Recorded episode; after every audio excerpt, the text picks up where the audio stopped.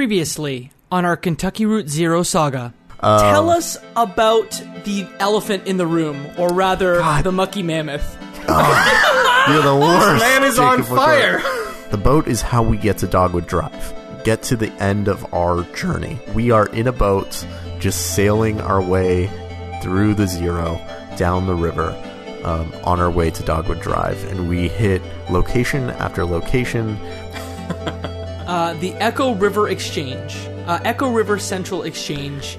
Um, This is which, this is the scene thing? for me Okay. that I was like, this is the big, this is the big moment. This is this is everything this game has been building up to. But the the biggest thing is at the end of this scene when Conway and Shannon leave.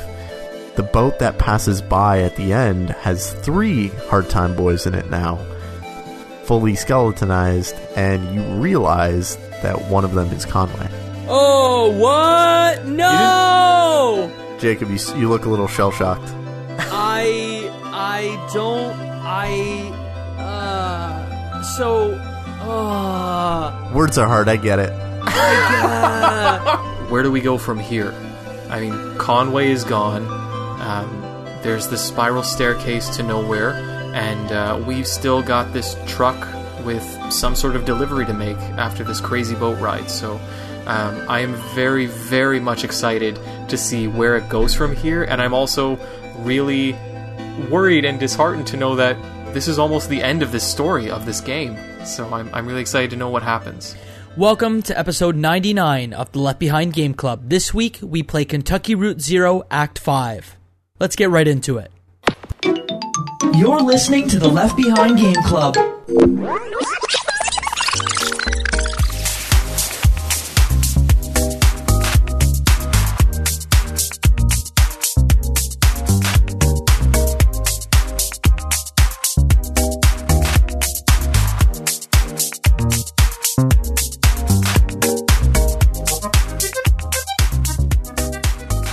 Welcome to the Left Behind Game Club, our never ending attempt to make sure that no game is left behind. I'm your host, Jacob McCord, and today I have two friends with me, my hard time boys. The first hard time boy, his name is Michael Ruffalo. I'm excited to talk about the seeming finale of a wonderful game. And here to talk about the finale as well is our second hard time boy.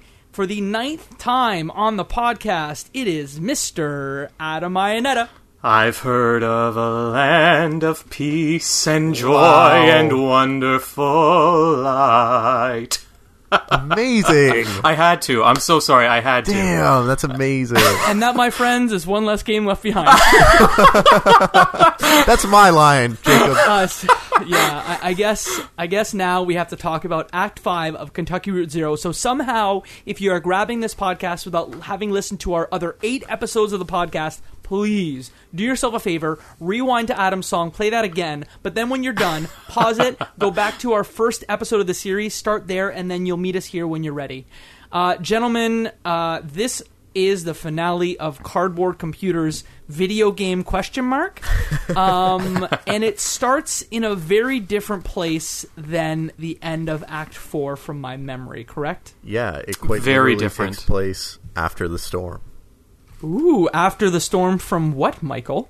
Uh, after the storm that we experience in the the previous interlude, um, you know, where Weaver has taken over the broadcast studio at WXP. Is that is that correct? Yeah, W Yeah, I- W E P TV, Yeah, W E V P TV. That's it. That's it. Yeah. You know, four acronyms, just like every local TV station. Um, and yeah, so in, in the previous interlude where we left off was uh, essentially people running their pirate TV broadcast, their local TV station, and Weaver uh, having taken over the broadcast even in the midst of a power outage and, and a major storm. And where we start in Act 5 is playing a I think we are controlling a dragonfly but playing as a cat um, which is uh, weird to describe but is wonderful to play and we are running around essentially this town uh, in the remnants of the storm One really interesting thing to note is that as soon as this episode starts, you appreciate that it's morning, it's daylight. Whereas with every other act and every other interlude, it's been nighttime. All of the events that have occurred up until now have taken place over the span of 8 to 12 hours of darkness. Whoa. I did not consider that at all, that everything we had done had taken place over the course of an evening. And it's, I mean, the, the one thing that reminded me of it was Conway's interaction with Shannon just before he leaves or departs, and he says, um, you know, come the morning, I'll have a new job. And, uh, and as we see from the events of Act Four and the beginning of Act Five, he has his new job and he's he's nowhere to be found. You're, uh, I mean, of course, you're playing as the cat, but you're um, almost from an is is the word I'm looking for um, omnipresent or where you're basically able to view everyone else's interactions from a, a seemingly um, Omnipotent? Yeah om- omnipotent perspective Like where a godlike view on it is what you're saying, right? Ab- is that kind of what you're? absolutely one one hundred percent. You can you can get yourself as involved with diving deeper into these characters and their relationships with everyone else in the town as much or as little as you want, simply by controlling this cat and uh, digging a little deeper.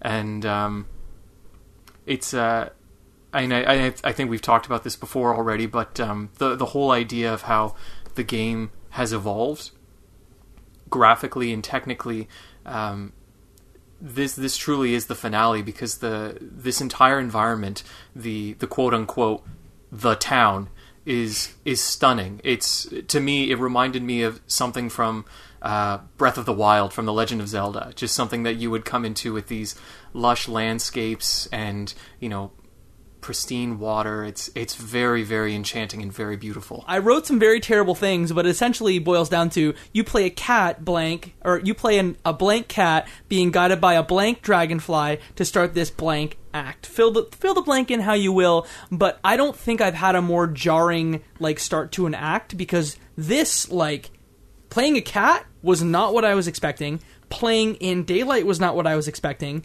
Playing in the kind of the the ravaged remains of a town is not what I was expecting. And like this game is non-linear. I totally get that, but this to me was just such a leap um, from Act 4 that I almost went like, am I did I is this the right thing? I, I don't know what's going on here. Adam? you are you are not alone because I, having come from Act Three, which I, I think I cleared in maybe just under three hours, and then moving to Act Four, which took me probably around the three to three and a half hour mark. I I basically had to set aside like an entire day to dedicate myself to this act because I was preparing for something just as long, this being the finale. And I I, I booted it up, started playing, and I feel like it should have been one of those cutaways in a SpongeBob episode where the narrator interjects and just says 90 minutes later. And I, I just sit and think to myself, oh, that that's it. I, I guess it wasn't as long as I thought it was going to be. But I'm I'm totally okay with that because I I really am at a loss for words for just how enjoyable not just this act has been or had been, but the entire adventure throughout from from start to finish. So this thing is told uh, you play a cat who's being controlled by a, like a spectral dragonfly, and the perspective is different in this act than kind of all the other ones because it's it's almost that you can move around in a circle for the town and kind of explore the different nooks and crannies of the town and interact with the villagers that are still there. Um, but uh, were there some memorable moments that you guys had kind of going around town? Because I think it's split into three different parts that are kind of um, it's one scene per the Qu- Kentucky Route Zero structure, but each scene is split up between three title cards. You know, I don't. I don't even think I remember the title cards other than "end" at the end. Um, but I, I do remember finding the. Uh, it's, I think they called it the library. Um, you know, really interesting. Um, and it seems like, from from what I've seen, there's this giant hole in the center of the town. Um, and when you're talking, when you when you as a cat approach Junebug and Johnny uh, at the edge of it, and they look down, they say, "Oh, do you think the truck's going to be okay down there?" Uh, which uh, gives at least me the impression that we have popped out the zero on the on the other side. We're back in Kentucky somewhere, um, and the the t- the truck is still down in the zero, and this this whole town that we you know play in has no roads that lead to or from it and that's kind of the story that we get along the way that the way in and out is through a plane or through the zero and through this hole and uh, one of the things you know first i'll say it took me a while and i'm a little embarrassed to realize that we were actually playing a cat and a cat is who we were talking with because i was so uh, so much focused and enjoying you know navigating this dragonfly. Like it felt so natural and and uh, you know great to to play. Um, but but more than that i love that they just essentially blew up you know uh, metaphorically speaking um, no pun intended what we had experienced in the last interlude of that it is the the same you know position of the center of the room that you are spinning around and deciding what you're going to engage with. And in the last interlude, you were in the center of this little trailer, and in this one, you're in the center of the town. You know, piecing it all together. Um, but but right back to your your point, Jacob. One of my favorite areas was that uh, that library where we get a little bit of lore on the town. Uh, for those of you that are interested, um, if you go to the, the fan wiki, the consolidatedpowercompany.com, I think it's called, um, you can actually find a, um, a top down map of, of the town. Um, and it's it's really cool because they've actually highlighted all of the individual uh, landmarks and different venues that they have, and when you actually see it from a bird's eye view, you actually appreciate that all of the I guess for lack of a better term, the, the trenches that are filled with water that sort of spiral out from the center of the hole where you came from uh, in Act 4, it actually resembles the. Um, do you remember what your cursor looked like in Act 4 where it was sort of the, the eyeball with a hand? It actually. Uh, Yeah. In in interlude four, right? In Interlude 4, yes, yes, Yeah. yes. Um, it actually resembles that marking. And I'm. We, we don't at least I didn't. We we don't really ever learn what the significance of that symbol is, and so I'm I'm just really curious to know what it is, and let alone what what you guys think if if there is some sort of significance behind that that mysterious eye or I, I I don't have anything with the eye. Um, I think there's a lot of interesting stuff for us to dissect that happens. I was super interested in like the power company stuff. Um, Mike, did you kind of see anything with the eye that, or have any thoughts on the eye? I didn't notice the eye in this act. Maybe I was asleep through through most of this, um, but I noticed uh, just a bunch of weird symbols when you were interacting with uh, when you're essentially the cat talking to just about anyone. Um, and I guess I guess it makes sense. Like, what are you going to show? A human mouth? Uh, some whiskers? I mean, I don't know. I mean, Mo the Crow was here. That's like, true. He was. Our our Man. friend was back. the The conversation between a cat and a crow was hilarious. Yeah, because one thing we didn't mention is you can actually meow at like characters in the world and they will have dialogue with you because your meow imagine there's a circle in like the bottom center of the screen. There are different symbols and it'll mean like an inquisitive meow or like a, a fearful meow and characters will react to you based on the way that you meow. You don't have a choice but you can have a conversation with people which was interesting. And it's incredibly weird that people just understand cat. like everyone just continues the conversation as if they know exactly what's being said. But then again, this is a world where people speak crow, so I'm I'm not I shouldn't be too surprised. I mean, my favorite thing was meowing in the hole, but I guess meowing to people was a close second. I, I think that's like I, I have a dog and I, I find myself talking to him all the time. And I mean certain certainly he, he doesn't respond nearly as abruptly as this cat did with you know oh you know here's here's an assertive response or here's a, an indecisive response. He'll just kind of sit there and just kind of give you those those big dog eyes and He's more stoic. e- exactly. Um, why were there ghost people around? My my guess was um, I, I feel as though this town has some sort of significance to the um, the people of nothing, the the un pueblo de nada that we discussed during the previous act. I, I feel as though that at one point or another this was where they ended up. This was perhaps their final pilgrimage, and what ultimately led them to the the final experiment where they all of a sudden vanished. Because there are a few moments where you get to interact with these shadows and learn a bit more about them, and uh, in particular, there's they they go on to talk about a couple different characters, and there's one character I think his name is. Uh, Fraser or or Frazier or something like that, and he's always described as having this sort of invisible power, and he's he's trying to work on something that sounds very menacing, and I I myself am convinced that whoever this Fraser character is, he probably had something to do with the ultimate disappearance of these people. Yeah. So I, I feel like I never got a clear sense of end or closure on what that story is, and not to be too meta, but you know that's kind of the game. Uh, and uh, but from from what I remember, the pieces that I was able to pull together when we go to the library, we hear that he has this radical experiment that he wanted to try, where it's only the most necessary books, which creates real scarcity and value. Um, and uh, we pick up bits uh, and pieces of info on him around the town that he's slowly consolidated power without uh, people realizing it. Which maybe that's a metaphor for the power company, you know, uh, Consolidated Power Co. Um, I see what you did there. Hey. I, but um, bump, but um, bump. Um, but uh, but yeah, I, I thought that was that was really interesting, and I definitely do not know what the what the purpose or the story of the ghost people is aside from Frasier that I think you know we get a bit about.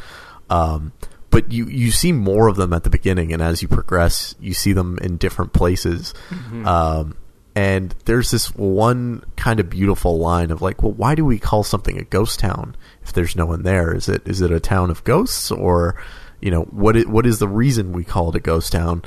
And I feel like that's kind of you know, I, I don't quite know what the poetic meaning is or metaphorical meaning is, um, but it, it seems like there's something there that these are the people who had lived there and whose lives had either moved on, um, and a part of them still remains and and gives them gives the place part of its soul or spirit.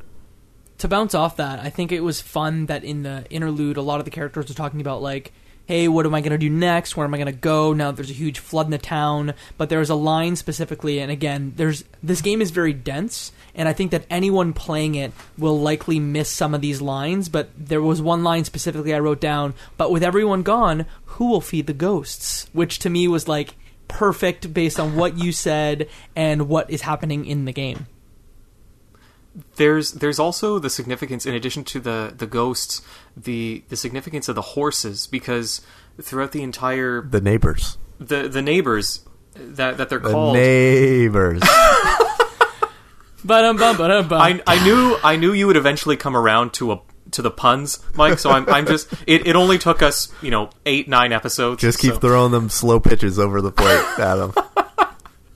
You're take, taking my job in this episode. Go ahead, Adam. Sorry. No, no, no. But the it's it's interesting how the the timeline progresses through this act. Where at the very beginning, these these two horses are are dead by the side of this dilapidated barn after the flood, and the character that we we met from the previous interlude, Ron, is digging their grave and he's he's mumbling and muttering to himself this should have never happened we should have been more prepared for something like this why weren't we prepared we should have known better and it's it's interesting to to think okay maybe was there something more that they could have done um, was somebody in communication with Weaver who you know was using these interventions to try and warn people you know the the flood is imminent uh, so it's That's an interesting perspective.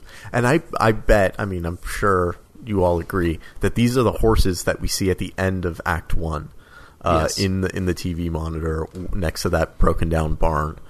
Um, So I, I feel like it's all coming back around in- one sense or another. I think the the interesting thing for me is trying to understand the the the horses, the neighbors, um, from the the overarching theme of debt. Um, and you know, in the context of like, is there anything more we could have done? Um, maybe I'm influenced by the pandemic that we're living through right now, but it was an act of nature that ultimately, it sounds like, killed these horses. Um, and there is nothing they could have done, and it it just happened. Uh, and maybe that's the maybe that's the reality of life for people living in you know the middle of nowhere Kentucky, being crushed by Consolidated Power Co. Um, I just wanted to say, and it, it kind of bounces off your point, that um, in order to access the fifth interlude of this game that we're going to talk about next time, the final time we wrap up this series, but in order to access that interlude, you have to go back into the first episode and play it again for the first five minutes to access the interlude again. And it's, Ooh, yeah. I better I write didn't that do down. that, but I did unlock it. So if you if you did it the first time and accidentally fell on the way to unlock it, you can unlock it. Um, but the way that you unlock it is you go back and you do a very specific thing in Act One, which to me says that like it doesn't matter how many times you go through this, debt will continue to get you without change to the system. Ooh, interesting. So th- there's yeah. Do I do I again? We're gonna talk about more of this as we wrap up next episode. But like, there's a lot I hate about this video game. It's Really? Not, it's it's not. Look, I think as a video game, it's boring, and and we're gonna get into it later, I'm sure. Oh, but like to me, this is a this is a poem that is playable. Like that is that is what I think about this entire game. As a video game, it's not very good, but as a as a thing. I appreciate very much that I that I experienced it. It's not quite a game, you know. It's it, there's no uh, objective, I guess, that you have other than to figure out how to get to the end of the story. Yep. But that you know, it's interactive art or interactive fiction, and you know, splitting hairs between whether it's a game or not. Um, is the least interesting bit to me, honestly. this game has so many, so many, uh, so many hairs to split and and things to unravel that uh, that I would much rather entertain all of those discussions than whether whether this is a video game. which is why I'm really happy that we're gonna like take a little breath, take some time away from Kentucky Route Zero, and then come back to it, and then give kind of our final thoughts. Because, um, final thing I'm gonna say, I watched a video from Skill Up, and what he said about Kentucky Route Zero is that it is a very boring game. It controls rather poorly. Its spaces are not easily navigated. Its dialogue options do not impact the income. Its narrative is confused and lacks a satisfying resolution. It's unfocused in its dialogue. No one could, could remain attentive during its 10-hour playtime. There's both too much and too little at the same time. But at the same time, he's like, "Yeah, let's let's play this this thing. This is great." You know what I mean? I do. I don't know if I disagree with all of that, but there are definitely bits of that I disagree with. Yeah, which is great, and why we're gonna come back to this. And I feel like it's unfair fair for me to like open the box and then be like, "No, we're gonna keep it closed for a while longer." But Yeah. that's what I do. That's okay. I'm just Jeez, I'm you- going to start boxing a slab of meat in preparation for our throwdown in the last fight.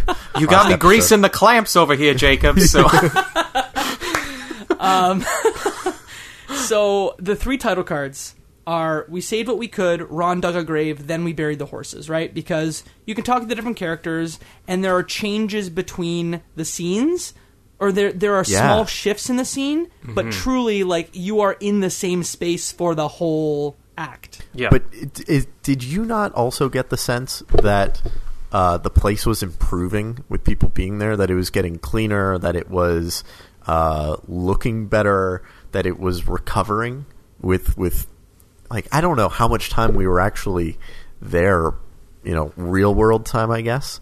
Um, but it seemed like the town had come back to life. Um, my thought on it was that it was window dressing, and that like truly the town was destroyed, and no matter how much the people were going to do to it, um, it wasn't going to largely change. It got flooded, and You- like, what can you do? There, Yeah. There's water in the town, right? It's all Interesting. window dressing. You you are making the case that a church is not the building you go to. a church is the the corpus of people. And I guess Um, that those are my my views on religion at the same time. The is it i- is it okay for me to, to talk about the I guess the elephant in the room, which was the the yeah, shoot. well The neighbors. well not not not so much the neighbors, but the fact that the the fact that we we finally get to our original destination of Five Dogwood Drive, which turns out to be, and I'm I'm not sure how to best describe this, but it's almost like a kid's A drawing. manger. Uh, I, I don't even know. It's it's almost like a kid's drawing of a house where it's just a Yeah. square and a triangle, but it's it's three dimensional and it's completely white. And the thing is, there's no front wall or back wall. It's completely empty inside. And when the characters finally realize this is it, um, there's there's something really really interesting that happens amongst all of them. The the four or five of them all stand inside of this, I guess this obelisk or this monolith, and That's a great word for it. and they something something inside of them begins to begins to emerge where you know Shannon says to herself you know what? I could I could really see myself setting up a new shop here and you know fixing TVs and, and electronics for for this community. And Junebug and Johnny go on about you know the acoustics in this space are really really great. We could we could turn this into a performance hall or something like that. And uh, it's and and you see those kinds of interactions throughout the town itself with these with these four or five characters and the townspeople themselves. There's I think my favorite destination is uh, or my favorite location in the town is called uh, Waffles for any kind of weather. It's and it's just it's just this little waffle shop and johnny begins to talk to uh, one of the townspeople about it and he goes on to talk about oh you know the power company ruined it and you know it was a nice little place and johnny said you know with the coat of paint this could be a perfect concert venue and you know junebug and i could play great songs here and ezra's talking to the the aviator who fixes the planes and flies them because that's the only way in or out of the town and and he starts to go on about how you know I'd, I'd love to learn how to fly a plane and i wonder what julian would think if if he and i could fly together and i i think that there's hope. That that's what's beginning to build here. And if you remember from uh the previous interlude, they there's always this line that kept repeating, talking about how oh Saturn is in retrograde, and I mean me as a as a simpleton think to myself, well, what does that mean?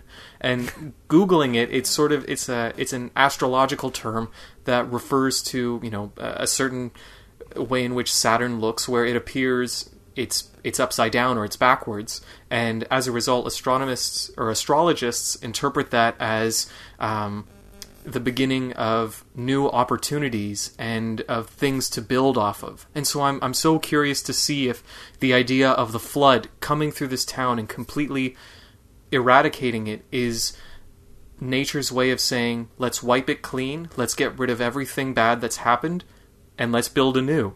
Like Starting- Noah's Ark and the flood. Exactly. And le- and it all starts with with this five dogwood drive, this this literal blank canvas of a building and whatever is inside this package that Conway was supposed to deliver.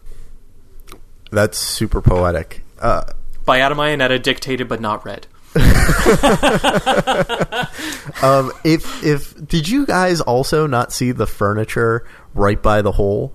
Was that not the the the furniture that uh, Conway was delivering in his antique truck? I, I think so.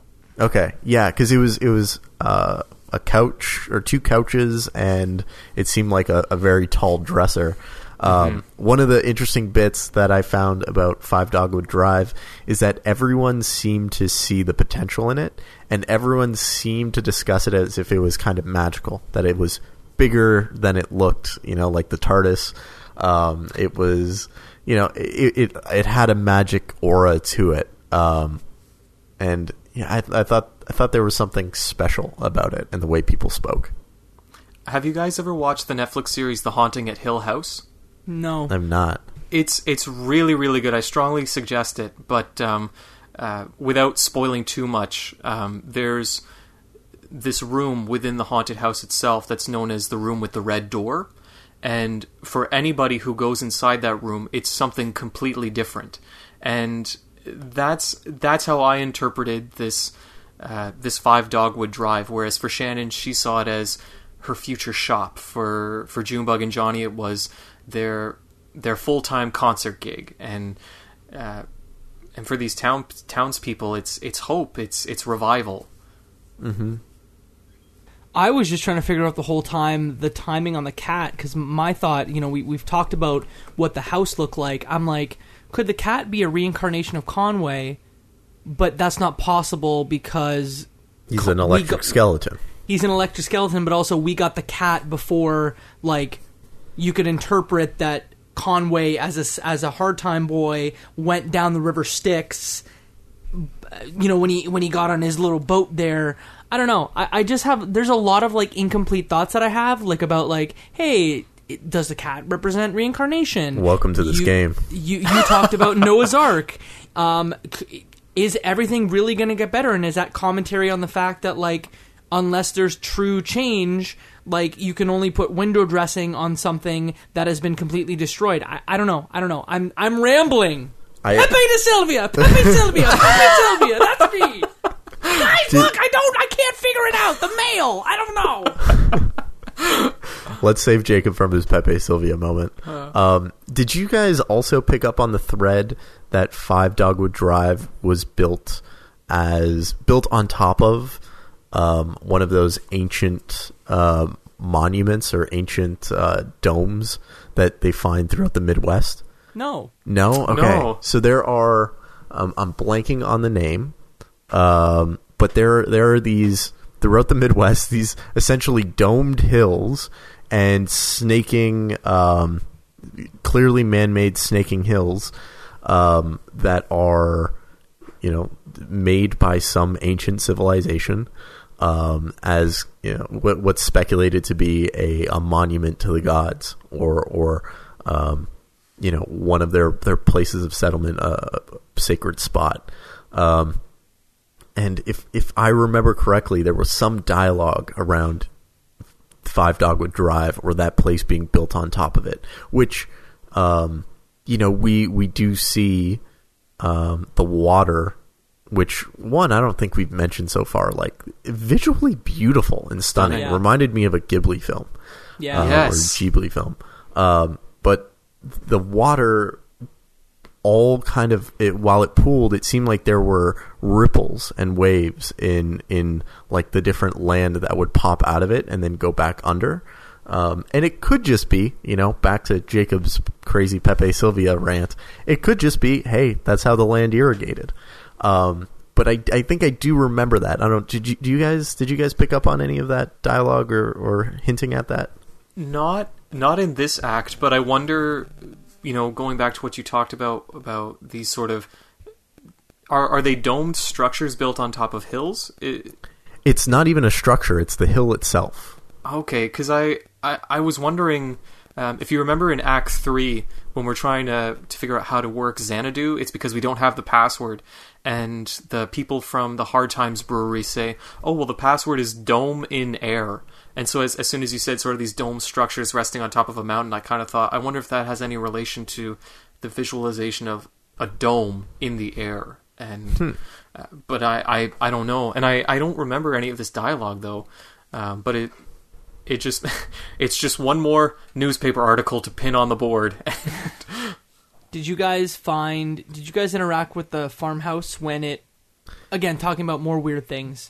Did you When it interact- had all the bats or something inside? Were inside. they bats or was I it don't like know a what they black were. cloud of mystery? yeah, what was that? I I don't know, but it had a really ominous sound. Mm-hmm. Yeah. I, I walked I, I ran my cat by it and then I, I went, What what is that? And then I, I ran back and then noticed that there was like a cloud just inside the farmhouse and it just disappeared and it was nothing. This game's weird. um, one thing I, I also wanted to touch on is um, d- did you guys take anything away from the fact that they were trying to make the horse's legs move, kind of like the the man? Did you get that with Bob? So No. Bob at one point was trying to prop up, like using a crank to make the dead horse's uh, legs move. Did you guys catch that at all? No, I don't remember that at all. That sounds morbid. Yeah, it was. I was like, "What is going on here?" And I, I thought, like, maybe maybe they're trying to make it work like they were trying to make the mammoth work in the beginning of Act Three. But, um, but I digress. Mike, you just sent us an article, and I usually I won't I won't do this usually, but like I think it's it's relevant that you just sent us the ancient Midwest article from the New York Times, dated August fourteenth, two thousand eight. Um, is this what you were talking about? This is what I was talking about. That there are these ancient Midwest um, cities that were built over like clearly man-made mounds that have lasted um, millennia, and um, uh, maybe maybe I was just hallucinating or falling asleep and, and dreaming while I was playing this final act. But I do remember there being some discussion of there being an ancient. Uh, something ancient about the place Five Dogwood Drive or, or whatever the town is that, hmm. that we end up popping out at. Interesting. So I don't if think we anyone ever wants get the to read name of this, If anyone wants to read this at the fact, it's New York Times. The article is called "Ancient Midwest" by Keith Mulvihill, and it's dated August fourteenth, two thousand and eight. So add it to the board, boys. One more thing that we need to tie string around. One more thing. I, I think you Uh, are right, Michael, because uh, they don't ever mention the name of the town. They just continue to refer to it as the town. And uh, do you guys remember the one point um, where there's this one character? I think I think her name is Wanda, and for the first two thirds of this uh, act, she's asleep on a bench, and every Yeah. time, Yeah. uh, as as you the cat, you know, you you pester her, you bother her, and she doesn't wake up. But then come the final part, um, she's awake, and she's actually we we find out she's a member of the Bureau of Reclaimed Spaces, and she's actually here to reclaim this space. And it, apparently, it's been a long sought after uh, piece of land, and now with the flood and with most of its inhabitants leaving, the bureau now has this opportunity to to seize it. And I I, I felt very disheartened by that. I, I thought, oh, you can't even have some pity for these people. Yeah, it wasn't that the common theme that we've seen with the the Bureau of Reclaimed Spaces that they come in and they um, they take over a, a space even if it uh, even if it displaces others. Uh, that that goes back to the church that they um, that they had displaced earlier. That's right. And where I think we first discussed the concept of a church being the body of people instead of the building that they go to.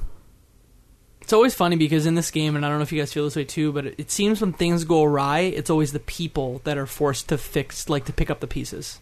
Yeah. And maybe it's my perspective on it, but it's like there are other external forces, and then it's just really the people that have to deal with the repercussions and pick up the pieces. Yeah, What? sometimes tornadoes p- pick up the pieces and they put them down where they shouldn't be. You are in such a gaggy mood today. I don't get it. I don't either. Did we switch bodies? I don't know what happened here. the the one thing I did I did want to talk about was um you you finally do get a bit of closure with some of the characters where um, you know you have the relationship between Shannon and Blue at one point where one of the townsfolk asks her um, oh so what are you going to do from here? And she says well I'll, I'll probably just drive this truck back to its owner. And they ask about the dog and and Shannon says yeah you know what?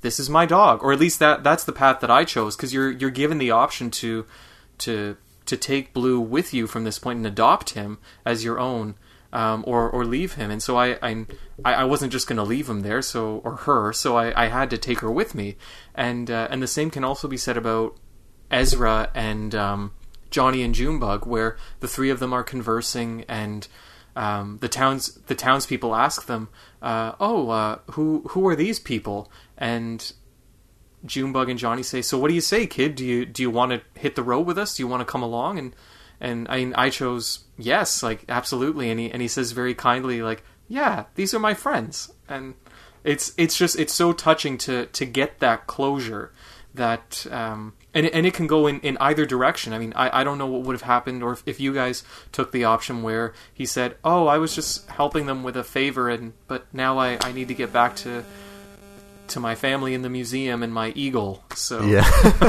the Eagle Julian. Yeah, that's Um, right. I did not. I completely missed the dialogue option with Blue. Um, I I didn't going back to the very first episode where I was like, I don't know whose dog this is. I, I, You shameless, shameless man. completely missed the option to adopt Blue or not. Um, but I did get, you know, get the option to adopt um, Ezra, and I think you kind of control it from both sides. You you decide as Johnny and Junebug whether you want to ask him to join you. And at least for me, I said uh, from Ezra's perspective, yeah, this is my family now. Um, which to me was this like just heartwarming adoption story in the middle of this kind of I don't want to say bleak, but um, Yes, child. The Kinda- robots are your parents now. exactly. Did Exactly. did June and John Carter Carter did June and Johnny Cash ever have a child? Yeah, Was the child's name Ezra? I don't know. Time Wouldn't to, that be a thing? time to go to the Google. the Google machine. Uh, r- the drum roll, please. He has, he has five children, oh, that's an army. and um, Roy, Margaret, Louise, Jack, Jr., Reba, Joanne, and Tommy. No, no child named Ezra. The conspiracy falls apart. One less string on our on our wall. One less string left behind. Yes. Um, the end of the episode was my favorite part of this. It it is it is, I would say it is the coolest moment in this entire video game. Hands down. It is You're it is crazy. the it is it is the most well directed piece in this entire thing. My mouth was a I was a a, a gape. I was just I mean, it's very cool. I, I don't, but like, you're, if you're saying that's better than the performance inside the bar, where the roof literally comes off the place. This is better. That's that's a close second. That's a close second. So let me set it up. So essentially, they've buried the horses, and everyone in the town is around, and everyone's well. One person starts singing, and then these ghost people start appearing, and then if you if you had headphones, it was very very apparent, but more voices started mm-hmm. joining in, and the direction was just immaculate as the camera kind of imagine you're you're on a plane and it's kind of lifting like a like a drone shot would and then everyone's singing and then very slowly the song stops and all the ghosts disappear and everyone just goes along with their days like nothing weird happened It's it's worth mentioning that the reason why they're singing this song in the first place is because they're they're holding uh, essentially a funeral service for the for the neighbors, and and you know Emily is is kind of the one who's presiding over the ceremony, and she even asks one of the townspeople early on during the act, you know, can you can you paint us a mural to to commemorate these two horses by? And uh, you know, come the ceremony, she asks everyone, um, does anybody have any any words that they'd like to speak? And I, it's it's got to be my favorite part of the dialogue here, where um, oh shoot, I can't remember his name. Is it Roy? Uh, the the guy with the baseball cap and the glasses who was digging the the plot in the first place. I Was think it- so. yeah, Might okay, be. Bob. It's Ron, Roy or Ron, Bob. that was his name. Okay, yeah. bob bob Yeah, I know it was it was Ron. Ron. ron okay and and he says at one point, um, oh, you know, the the neighbors were great, but uh, they they used to come into my my place and they they'd crap all over the floor. But uh, but but you know what? I I honestly didn't mind it. So uh, you know. You, they, they could come into my, my shop anytime and crap on my floor, and I wouldn't care. And the same goes for all of you. exactly. W- what did you guys think it. of the final poem I I love the the moment where they were discussing uh, the names of the horses and that they didn't know them, and Mm-hmm. then there was a line of like, "We didn't the the horses didn't have names because their names are not ours to give," um, and I thought that was very poetic and Yep. also, um, I think could tie back to the the name of the town itself. Right? We never get a name for the town because it's a ghost town. It, it's not our name to give it. yeah Um, but yeah, I thought it was just it was poetic. I, I thought it was wonderful. Going- I, I actually took mine and, and like wrote it down because um, I think it was like the perfect bow to tie on this whole thing. Um, do you guys mind if I if I read the poem that I got? Because you had options, but this is what I chose. yeah, please do. I think the grass will never grow again. Here, where it grew so sweet, now only clay will rise to meet the morning air. Who would eat grass now when our neighbors sleeping lay? Our neighbors were the best of us, of course. It's always so, our better selves, clear of ourselves, where we can see their glory glow. They're, they glow now underground, our friends with love. I have no will now left to comfort you, so let me try instead to share your woe. Below the earth, in damp and torchlit caves, may yet some day anew a hale grass grow. And to me, that goes back to the Consolidated Power Co. Um, like mine workers that died underground and like were part of a memorial that we found midway through the game. Everything just this game took eight or nine years to make. And you know how we questioned, did they know where they were going? And I, I will argue one thing. This is not a video game, it is something else, but they knew exactly where they were going from the start. Absolutely.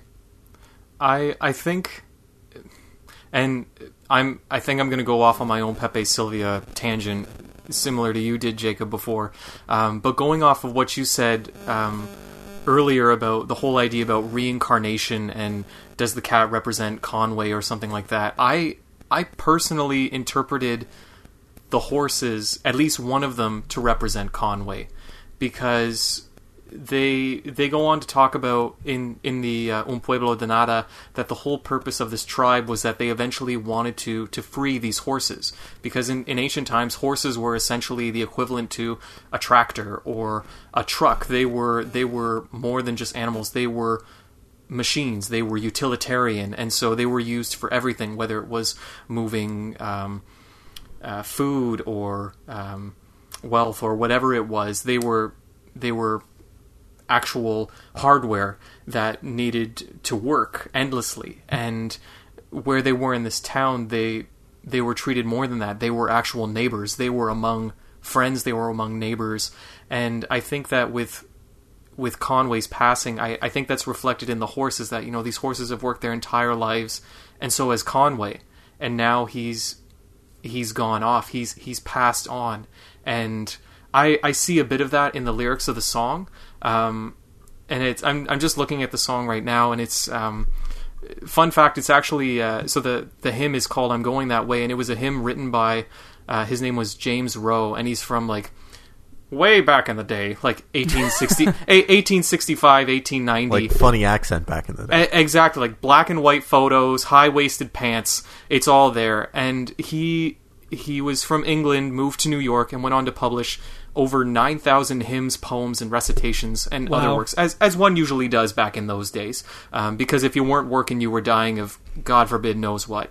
Um, but uh, there's there's one section where they talk about so, something about um, the Savior uh, I adore each day who brought hope to me and and is ha- has gone so that I may live on. And I mean, of course, they're they're talking about Jesus in this hymn, but the whole idea that you know the reason why I see hope rebuilding in this town is because of what Conway did, of what Conway was able to finally deliver to this town, and to Quite me, literally. what, what exactly what what he was able to deliver was hope and and that's where these people are now able to rebuild their lives. They're able to to look past the flood and the power company and say we can live our lives anew and start over. And it's it's it's just so funny because I keep thinking to myself, okay, Conway, like I'm I'm drawing these weird relations to like Conway is the savior, the truck driver is the savior, and then I can hear Al Pacino as Jimmy Hoffa. If you bought it, then a truck brought it,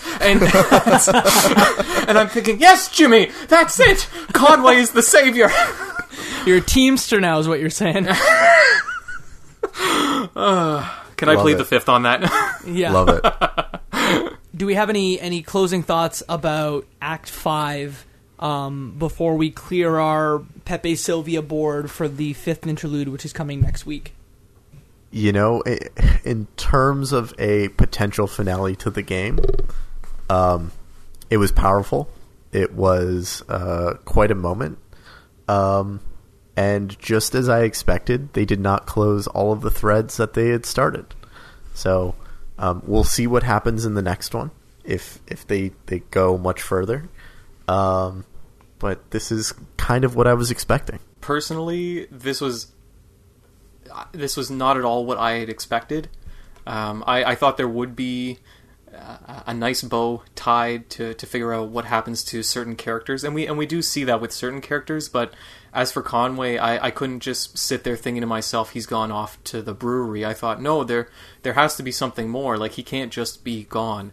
Um, but at the same time, I wasn't at all disappointed with the way that this story unfolded, um, and it, it it was very moving. It was only as I said before, 90 minutes long compared to the two and a half hours, the three hours that we had with the previous two acts.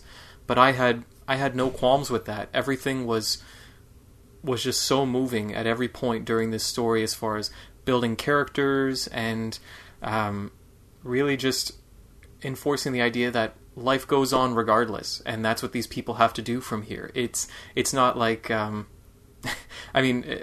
I, I, kept praying that it wouldn't be like the ending of Seinfeld, where they all just arrive in some town and they get sent to court by everybody who's done them wrong throughout the rest of the episodes. And uh, it, it, was it was really beautiful because life just carried on, and um, that was that was really the end of it. Uh, I definitely didn't expect um, for the episode to start where it did.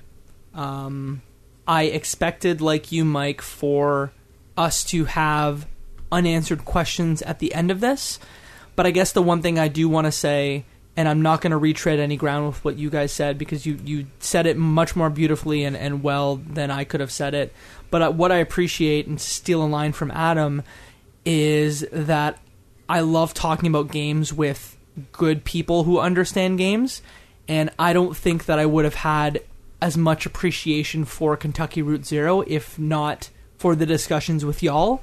Um, we can debate next time if if this is a video game. Um, I'm going to say it's not, but I'm going um, to say we're not going to debate it. I'm What do you very think of that? thankful. I'm very thankful uh, that I had this platform to speak to you about this game. So thank you. Same. The feeling Same, is same. The feeling is 100% mutual. Had it not been for the fact that you guys invited me on in the first place, I would have never looked at this game simply because as I have mentioned before, I am not a fan of point and click adventure games, especially ones that are so heavily based on text-based dialogue. Um, to me, it just doesn't sound interesting, and I'm so glad that you guys gave me this opportunity to appreciate such a great uh, game, not a game, a great thing, uh, a, a beautiful, wonderful thing.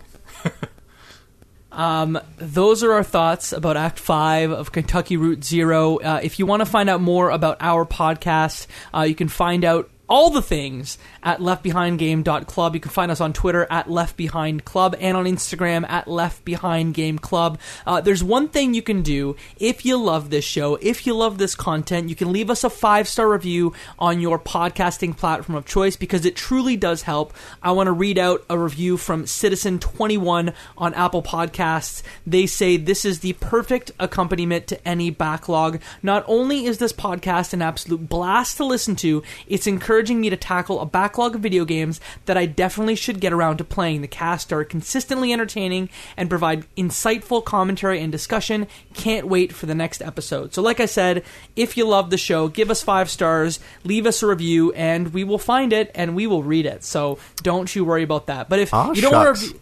Aw, shucks, right? I, I should have let that breathe for a second. What a nice thing. Yeah. You know what else is a nice thing, Mike? What's a nice thing? Our Discord. Their Discord. well, Jacob, do you know how people would get to jo- join our Discord? Ah, I forget, honestly. well, if they go to leftbehindgame.club, there's a big red button in the middle of the page that'll teleport them magically into a world of great video game deals and discussion. Poof ta-da. And uh, and all people should do it. Uh, it's where we discuss the show. It's where we discuss what games we might be playing next. Where we announce a lot of things, um, and it's where people are always dropping in hot game deals. So if you need to add to your backlog, or find the cheapest way to play the games that we're playing for the show, that's where you should go. Yeah, and we announced a bunch of the games that we'll be playing in the in the coming months. So you can again find that at, at Left Behind Game.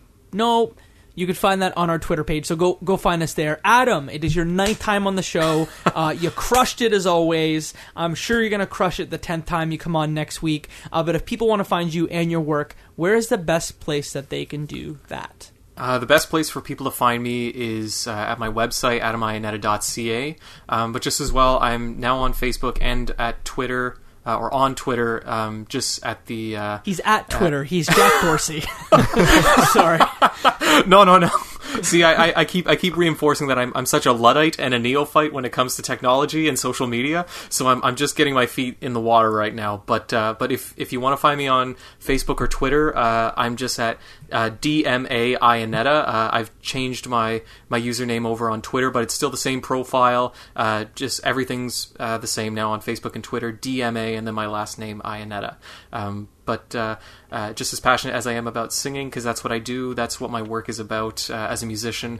Um, I'm equally passionate about video games and likewise talking about great games with wonderful people like yourself. So thank you guys for having me on. Michael? You can find me at RuffaloM on most social places online. And michaelruffalo.com. Website under construction, but we'll see if it's live in time for the show to go up. Jacob, where can the people find you at? You're under pressure now. You can find me at Jacob McCord on all major social media platforms. I do a lot of the Twitter, twit, twit, twit, twit, twit. Uh, I'm Jack Dorsey's number two fan. Not really, but um, It's too late. You said it. It's the truth. I said it. It's a thing. Uh, and you can also find me on YouTube. I'm making uh, video essays. YouTube.com slash Jacob McCourt. Uh, find me there. Michael, what do we say to the friends that listen to our show at the end of it? And that, my friends, is one fantastically interesting game left behind.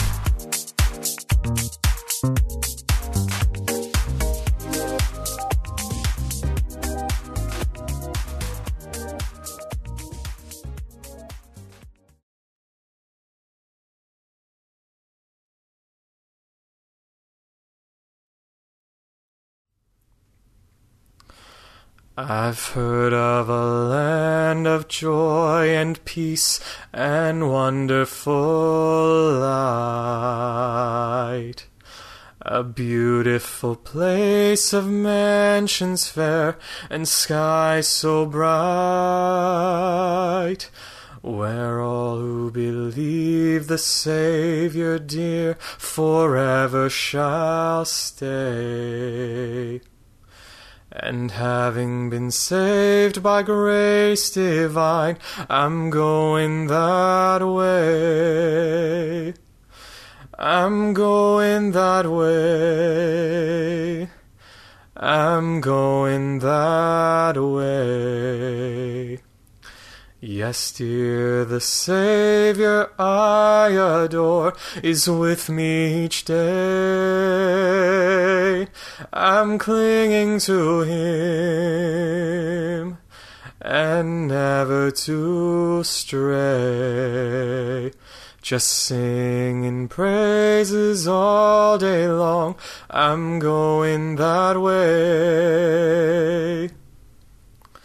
The glorious news I tell and sing as onward I go.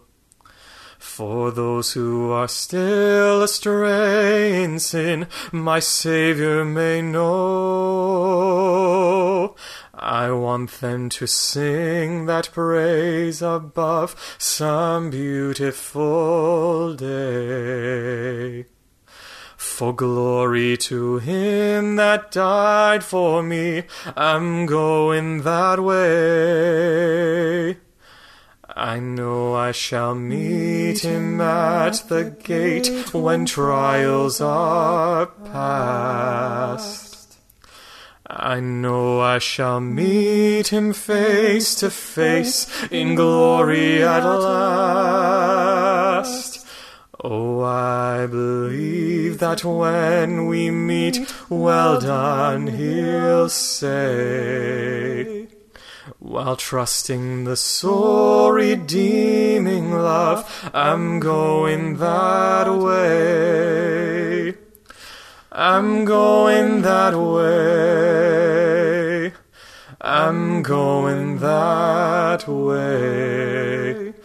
Yes, dear, the Savior I adore is with me each day. I'm clinging to Him and never to stray. Just singing praises all day long. I'm going that way.